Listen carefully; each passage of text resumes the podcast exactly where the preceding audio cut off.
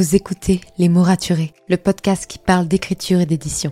Je m'appelle Margot de Seine et je suis autrice de romans imaginaires en young adulte, notamment de la saga de dystopie fantastique Absolue, paru chez Big Bang, numéro 1 des ventes jeunesse à sa sortie. Les mots raturés, c'est le podcast qui donne la parole aux auteurs et aux acteurs du monde de l'édition et qui vous aide à aller des premières idées à la publication de votre roman. C'est aussi une académie en ligne avec des masterclass et des ateliers en live chaque mois. Je vous souhaite à tous et à toutes une très belle écoute. When it comes to finding great deals on mobiles, we've gone beyond expectations at Curry's. Maybe you want the latest Samsung Galaxy A54. We've got all the latest models on the award winning ID Mobile and Vodafone networks. Maybe you want a better deal. We've got deals on data, trade ins, cashback, and more. See for yourself at your nearest Curry's store. And if you want free next day delivery, look online at carphonewarehouse.com. Order before 8 pm for free next day delivery in most areas, subject to availability, excludes bank holidays. Bonjour à tous et bienvenue dans le podcast Les mots raturés. Je m'appelle Margot de Seine et vous pouvez me retrouver sur Instagram et sur YouTube pour en savoir plus sur l'écriture et l'entrepreneuriat. De plus, si vous souhaitez pouvoir lire les épisodes de podcast, c'est possible parce qu'ils sont maintenant disponibles sur mon site web, en particulier dans la catégorie blog. Vous pouvez également vous abonner à la newsletter pour pouvoir recevoir du contenu chaque mardi matin, motivant, inspirant, avec des méthodes d'organisation, des conseils pour mieux écrire votre roman et pour aussi vivre une meilleure vie d'auteur. Si vous souhaitez soutenir ce podcast, n'hésitez pas à lui laisser une note et un commentaire sur Apple Podcast. Je lis tous vos commentaires chaque semaine. Bonne écoute Hey, je suis ravie de vous retrouver pour ce nouvel épisode de podcast que j'avais vraiment envie de faire la semaine dernière, mais bon, ça a été un petit peu décalé par la lecture du prologue. D'ailleurs, merci énormément pour tous vos retours sur mon prologue. Vous avez été une vingtaine, voire peut-être même une trentaine à m'envoyer des messages pour me dire qu'il vous avait plu, que vous aviez adoré le fait d'entendre de m'entendre lire tout simplement avec la musique et les effets d'ambiance. D'ailleurs, la musique et les effets d'ambiance, ils viennent de Epidemic Sound, qui n'est pas un, site web gratuit, je préfère le préciser, mais qui permet d'avoir des musiques libres de droit de qualité et des effets sonores de qualité aussi. Donc pour ceux qui se demandaient d'où ça venait, ça venait de là. Donc merci énormément pour cette lecture et j'ai trouvé ça vraiment très encourageant de votre part d'avoir autant de retours. D'ailleurs, on va commencer cet épisode par un autre commentaire de Charlotte Allard, auteur, qui m'a envoyé un petit, une petite DM Insta. Elle me dit Coucou Margot, je viens de découvrir ton podcast Les mots raturés et je voulais te dire qu'il est génial. Je n'ai pas encore eu le temps d'écouter tous les épisodes, mais je trouve qu'ils sont super bien menés. J'aimerais bien tester ta méthode sur la planification de ce roman en une heure pour mon nouveau manuscrit. Je pense que ça pourrait bien m'aider. Je te souhaite une super bonne continuation. Eh bien, Charlotte, moi aussi, je te souhaite une super bonne continuation. Vous êtes énormément à m'envoyer des stories où vous êtes en train de faire la méthode de planification en une heure et que vraiment ça me fait extrêmement plaisir que ça puisse vous aider, que ce soit au niveau du workbook ou de simplement d'écouter le podcast lui-même. Donc si vous aussi vous écoutez le podcast, que vous avez envie de le soutenir, que vous avez mis en application un de mes conseils, n'hésitez pas à m'envoyer un petit message ou à me taguer dans une de vos stories, je serai ravie de découvrir ce que vous avez fait. Oh, au fait, je profite du fait de vous avoir avec moi avant de commencer l'épisode pour vous annoncer que je vais être beaucoup moins régulière sur YouTube. Pas parce que je n'aime pas la plateforme, ni pas parce que je n'aime pas faire des vidéos, c'est quelque chose que j'adore faire. Cependant, comment dire, je pense que écrire, tourner, monter un podcast est quelque chose qui va plutôt vite pour moi et ne me pose jamais de soucis de timing. Même si quand je tourne la veille pour le lendemain, je ne me sens jamais stressée de le faire. Alors qu'une vidéo, j'ai peur parfois d'avoir bâclé certaines vidéos pour dire qu'elles sortent. Et je sais qu'elles sont bâclées parce que je vois quand c'est comme ça le manque de retour sur cette vidéo. Et je pense que c'est pas très productif, ni pas très malin, ni pour moi, ni pour vous. Donc, suite à un sondage Instagram où vous m'avez totalement soutenu sur le sujet, je préfère sur YouTube privilégier la qualité à la quantité. Donc il n'y aura plus de vidéos toutes les semaines, il y aura des vidéos de temps en temps. Je vais essayer de continuer de faire des vlogs de temps en temps, mais surtout des vidéos plus travaillées, plus poussées, dont le sujet me plaît à 100%, qui n'est pas trouvable sur Internet en quelques minutes de recherche. Bref, des sujets qui me ressemblent un peu plus. Et c'est pour ça qu'il n'y aura certainement pas de vidéo cette semaine, je ne sais pas encore, mais je ne vais plus vous promettre des vidéos toutes les semaines. Je vous l'annoncerai toujours sur Instagram quand une vidéo sortira, parce que je pense que vous le méritez de savoir, mais je préfère vous créer du bon contenu, où je suis fière de ce contenu au moment où j'appuie sur poster la vidéo, plutôt de quelque chose où j'ai des regrets parce que c'est pas totalement moi, c'est pas totalement bon, c'est pas assez travaillé, c'est trop simple, les conseils vont pas assez en profondeur, bref, voilà. Donc euh, merci énormément pour toute la compréhension dont vous avez fait preuve sur Instagram et j'espère vous créer du contenu qualitatif. Sur ce, revenons à notre sujet du jour qui n'en est pas des moindres. Quand on se lance dans l'écriture aujourd'hui, en 2021, ou plus tard, peu importe le temps où vous écoutez ce podcast, on se retrouve noyé par des milliers et des milliers de conseils différents, que ce soit en français ou en anglais, qu'ils viennent de chaînes YouTube, de comptes Instagram, de podcasts, de livres, de sites web. En bref, il devient très très difficile de faire le tri dans tout ça. Attention, je ne dis pas que c'est une mauvaise chose, parce que personnellement, je trouve ça génial qu'on parle de plus en plus de l'écriture et que l'écriture se démocratise. Quand j'ai commencé à écrire, j'avais 10 ans et les seuls conseils que je recevais étaient ceux de mes lecteurs de mes fanfictions sur Skyrock. Ce qui, dit comme ça, fout un sacré coup de vieux.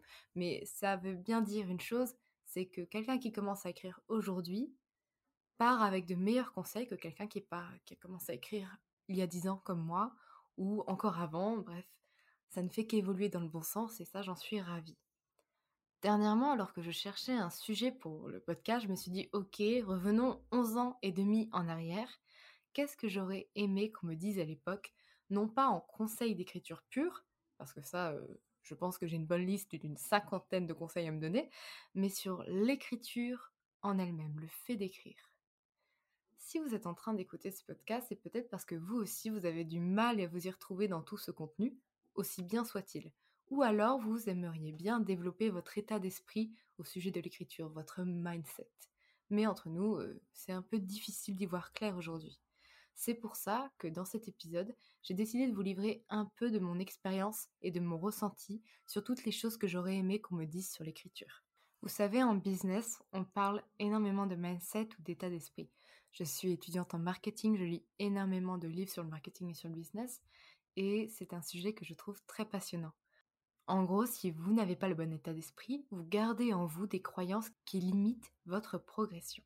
Vous avez beau avoir tous les outils du monde à votre disposition, vous ne progressez pas. C'est un peu comme si les croyances limitantes étaient un plafond de verre et que l'état d'esprit, c'est le marteau pour le briser. C'est pour ça qu'aujourd'hui, les 8 choses que j'aurais aimé qu'on me dise sur l'écriture sont essentiellement tournées mindset. Vous pouvez totalement ne pas être d'accord avec ce que, je dis, mais sachez que si quelqu'un avait pris la peine de me les expliquer à 10 ans, j'aurais peut-être gagné beaucoup de temps, peut-être des mois, peut-être des années, sur ma perception de l'écriture. La première chose que je me serais dite à cette petite fille de 10 ans que j'étais, c'est que l'écriture, c'est difficile. Ça peut paraître un peu bête et enfantin dit comme ça, mais en vérité, avec tout le contenu que l'on voit passer sur les réseaux sociaux ou sur les blogs, on a vite l'impression qu'écrire un roman, c'est très facile pour tout le monde. Et même sans tout ce contenu, personnellement, à 10 ans, j'avais une énorme croyance sur le fait que écrire un roman, ça ne pouvait pas être si compliqué que ça, vu le nombre de romans qu'il y avait partout autour de moi. Grossière erreur. Lorsque soi-même on se lance, qu'on y met tout notre cœur et qu'on échoue, on se sent un peu comme moins que rien. Alors qu'en fait, il faudrait admettre que généralement, écrire un roman, c'est difficile, ça demande du temps, et ça ne marche pas à tous les coups faudrait pas dire ça dans le but de décourager les jeunes auteurs, vraiment pas du tout, mais plutôt pour les déculpabiliser en cas d'échec. Car oui, il y aura toujours des échecs, et même des auteurs confirmés subissent des échecs et n'arrivent pas à terminer leur roman. C'est tout à fait normal, et je trouve qu'on ne le dit pas assez, qu'on a tendance à valoriser toujours les réussites et à cacher au fond d'un tiroir tous les romans qui n'ont jamais été finis parce que c'était trop difficile. La deuxième chose que j'aurais dit à cet enfant de 10 ans, c'est il faut savoir écrire sans inspiration. Je sais que ce point va être un point de discorde dans le sens où il y a des auteurs qui n'écrivent qu'avec l'inspiration et franchement tant mieux pour eux. Cependant, ce n'est pas mon cas et j'ai longtemps cru que ça devait l'être. Laissez-moi vous expliquer. Étant donné que dans l'imagination populaire, un auteur est une personne en constante connexion avec les flux de l'inspiration qui le pousse à écrire, j'ai longtemps écrit seulement durant les moments où je me sentais inspirée. Résultat, euh, beaucoup d'échecs, beaucoup de temps perdu et surtout énormément de frustration. Parce que oui, l'inspiration n'est pas vraiment un sentiment que l'on commande ou que l'on peut faire apparaître après avoir suivi un tuto YouTube. Malheureusement, vraiment j'aurais bien aimé. De ce fait, je vais peut-être en décevoir quelques-uns, vous ne pouvez pas vous contenter d'écrire durant vos moments d'inspiration. À moi d'être une personne ultra inspirée 100% du temps. Et je vous le souhaite.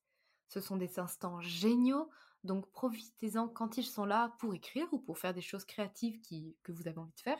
Mais si vous ne comptez que sur eux, vous n'avancerez pas.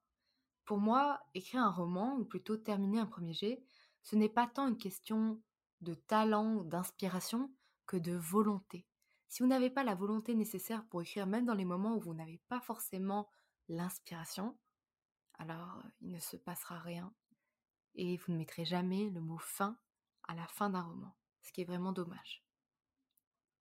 Mon troisième conseil, et je sais que la personne que j'étais à 10 ans n'aurait pas du tout aimé ce conseil, parce que j'avais tellement de choses à faire à 10 ans, vous vous rendez pas compte, il faut écrire tous les jours ou presque. C'est quelque chose que j'ai déjà pas mal évoqué dans d'autres épisodes de podcast et qui fait écho à mon conseil précédent. Plus une action est habituelle pour nous, plus il est facile de l'exécuter. Moins on a de freins, en fait notre cerveau est habitué à la réaliser et va nous mettre moins de blocage.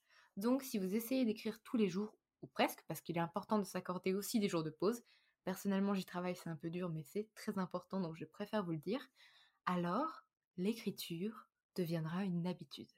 De plus, écrire tous les jours est le meilleur moyen d'améliorer son style, de s'entraîner et surtout de terminer son roman.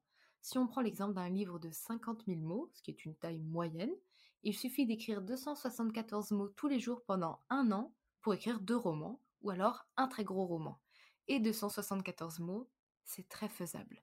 Et il y a des jours où on se sent incapable d'écrire un seul mot, mais de façon générale, c'est réalisable et c'est plutôt gratifiant de savoir qu'il suffit de si peu, tous les jours, pour arriver à la fin à terminer son roman. Alors, pour mon quatrième conseil, c'est quelque chose que j'ai mis en place depuis environ, quoi, un an et demi. En fait, depuis que j'ai commencé à créer mes Excel, d'ailleurs si vous ne savez pas que je crée des Excel, j'en ai créé un pour Riker et euh, je le mets en vente et je l'ai totalement expliqué dans une vidéo YouTube que vous pouvez trouver via euh, mes liens sur ma bio et dans ma campagne Ulule. Et c'est quelque chose que j'adore faire personnellement. Il est utile de se traquer pour suivre un peu son avancée. Donc quand je dis se traquer, c'est regarder combien de mots on écrit à peu près tous les jours. Il ne faut pas que ça devienne quelque chose de stressant. D'ailleurs, si vous remarquez que c'est quelque chose qui vous angoisse, ne le faites surtout pas. Mais si c'est quelque chose qui ne vous angoisse pas, je vous conseille de le faire. Et je vais vous donner trois raisons qui prouvent que c'est une bonne idée de le faire. La première, c'est de mesurer ses progrès. Vous voyez, j'ai trois bêta-testeurs, donc Justine Savy, Estelle de la chaîne About Estelle et Simo de la chaîne Simo écrit des livres, qui ont testé mon prototype Excel de Riker. Et une des choses qui est le plus ressortie de cet essai, c'est qu'ils ont adoré le fait de pouvoir suivre leur avancée, que ça a boosté leur écriture, même alors qu'ils se sentaient plutôt en insécurité avec elle. Donc, euh, je, pense notamment à Justine qui disait qu'elle avait un peu peur de reprendre l'écriture et que le fait de se traquer, ça l'effrayait un petit peu. Et eh bien finalement, ça l'a encouragée parce que ses progrès étaient très visuels elle pouvait les constater avec beaucoup plus de facilité qu'avec un simple nombre de mots qui parfois est très abstrait. Ma deuxième raison de pourquoi il est utile de se traquer, c'est que ça nous permet de comprendre quelles sont les heures où on écrit le plus, comprendre ainsi notre rythme de productivité, notre chronotype, qui définit un peu nos heures de sommeil et de productivité créativité.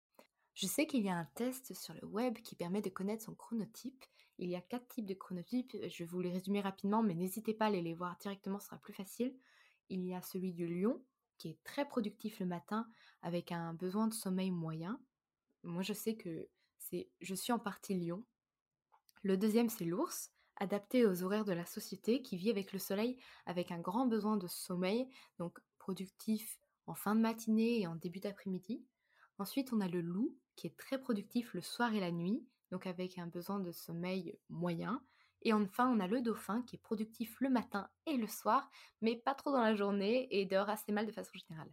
Donc moi je suis un mélange entre le lion et le dauphin parce que je suis très productive aussi en soirée, mais c'est pas la nuit, pas comme le loup, mais surtout en soirée et assez tôt le matin. Mais par contre, l'après-midi, vous me faites rien faire. Genre l'après-midi, je fais des tâches mécaniques qui ne me demandent ni créativité ni productivité parce que sinon bah, je le vis très très mal.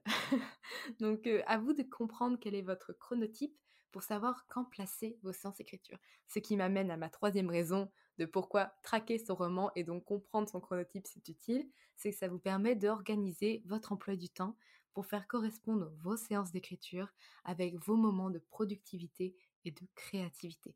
Parce que oui, prendre rendez-vous avec son roman, se fixer des heures où vous allez écrire, c'est le meilleur moyen d'écrire. La cinquième chose que j'aurais aimé qu'on me dise à 10 ans, c'est l'écriture, ça s'apprend. C'est encore assez mal accepté en France, mais beaucoup de pays anglophones ont très bien en tête le fait que l'écriture créative n'est pas quelque chose d'inné sans forcément aller à faire jusqu'à une école d'écriture, même si ça doit être très bien et très intéressant à faire, mais je n'ai jamais testé. Il est intéressant de savoir qu'on ne naît pas avec un carnet et un stylo entre les doigts et qu'il faut plusieurs années de pratique pour appréhender son style, trouver son rythme de croisière, réduire ses erreurs, mieux organiser ses personnages, mieux organiser son intrigue, bref, écrire correctement, ça s'apprend. En bref, ce que je veux dire par là, c'est ne commencez pas à vous comparer à des auteurs qui ont publié une dizaine de romans si vous, vous débutez à peine. Apprenez tous les jours à votre rythme.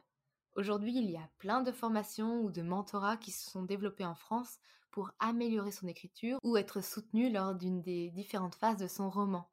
Si cela peut vous rassurer de les utiliser, n'hésitez pas.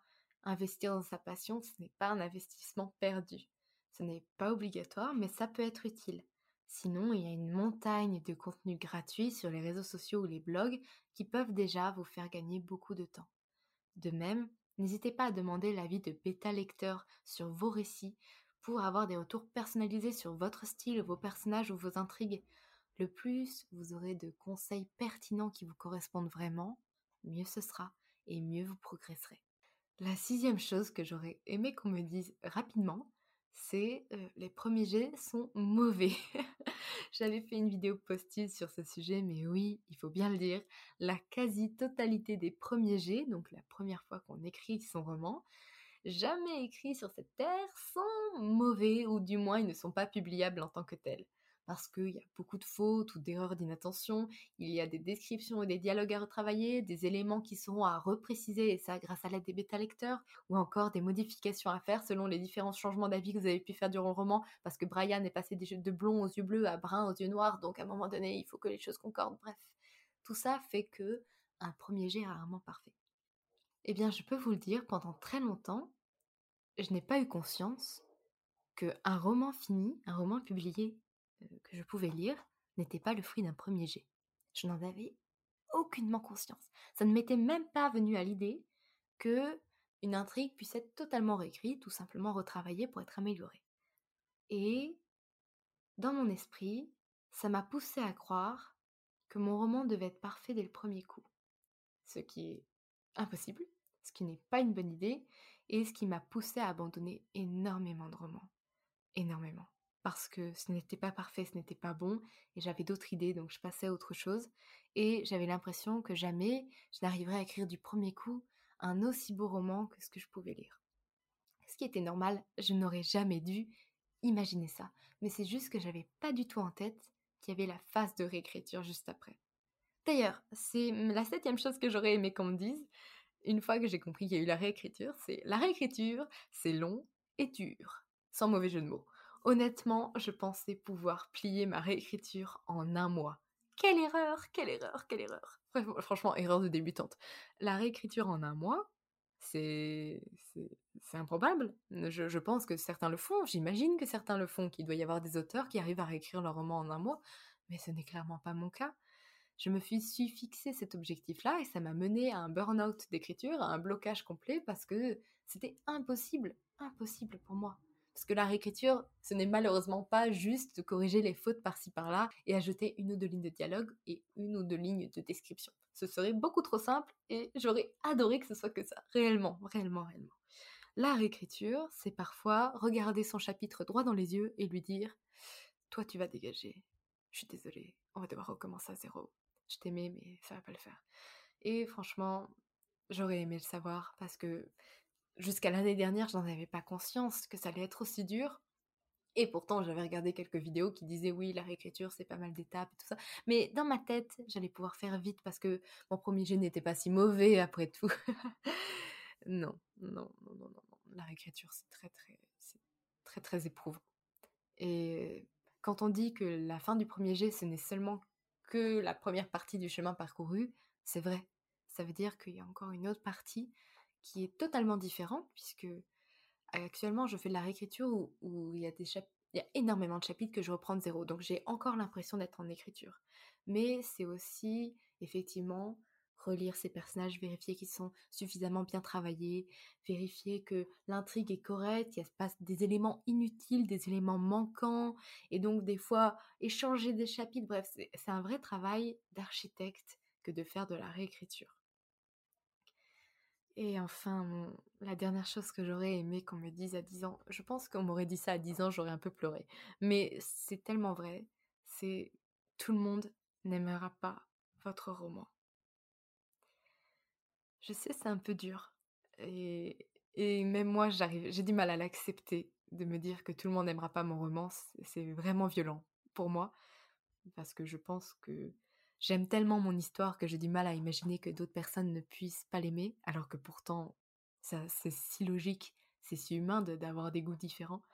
Et je pense qu'on est tous un peu comme ça, à tellement aimer nos histoires qu'on n'arrive pas à imaginer que quelqu'un ne l'aimera pas. Et voilà, c'est la chose que j'aurais aimé qu'on me dise, tout le monde n'aimera pas votre roman, parce que si on le disait plus facilement aux auteurs, comme une vérité absolue et pas avec violence, pas avec volonté de faire du mal, mais simplement dire ok, tout le monde n'a pas les mêmes goûts, donc tout le monde n'aimera pas. Je pense que ça faciliterait l'acceptation de la critique. Et que ce soit la critique extérieure ou l'autocritique, de se dire qu'on n'écrit pas des choses merveilleusement parfaites. Et on a tendance à le croire quand on est jeune et même quand on est un peu moins jeune. Donc voilà, tout le monde n'aimera pas votre roman. Désolé. Mais ce n'est pas un drame, parce que même les romans que vous aimez le plus au monde, vos romans préférés, tout le monde ne les aime pas. Et pourtant, vous, vous les aimez quand même. Ça veut dire qu'il y aura toujours quelqu'un pour aimer votre roman si vous y avez mis beaucoup de cœur, si vous avez bien travaillé vos intrigues, vos personnages, si vous avez construit quelque chose de cohérent, de, enfin, qui vous ressemble en fait. Il y aura toujours quelqu'un pour aimer votre roman. Ça, ce sera peut-être ma vérité bonus. Il y aura toujours quelqu'un pour aimer votre roman. Voilà, c'était tout pour ces huit choses que j'aurais aimé qu'on me dise. Si vous avez envie, euh, par rapport à tout ce que j'ai dit au début, d'aller regarder un petit peu mes ressources gratuites, le lien est dans les notes du podcast. Et euh, n'oubliez pas de soutenir ce podcast en lui laissant une note et un commentaire sur Apple Podcast ou en me le faisant savoir sur Instagram. En attendant, écrivez bien, prenez soin de vous et à la semaine prochaine pour un nouvel épisode. C'était Margot et je vous souhaite une bonne journée.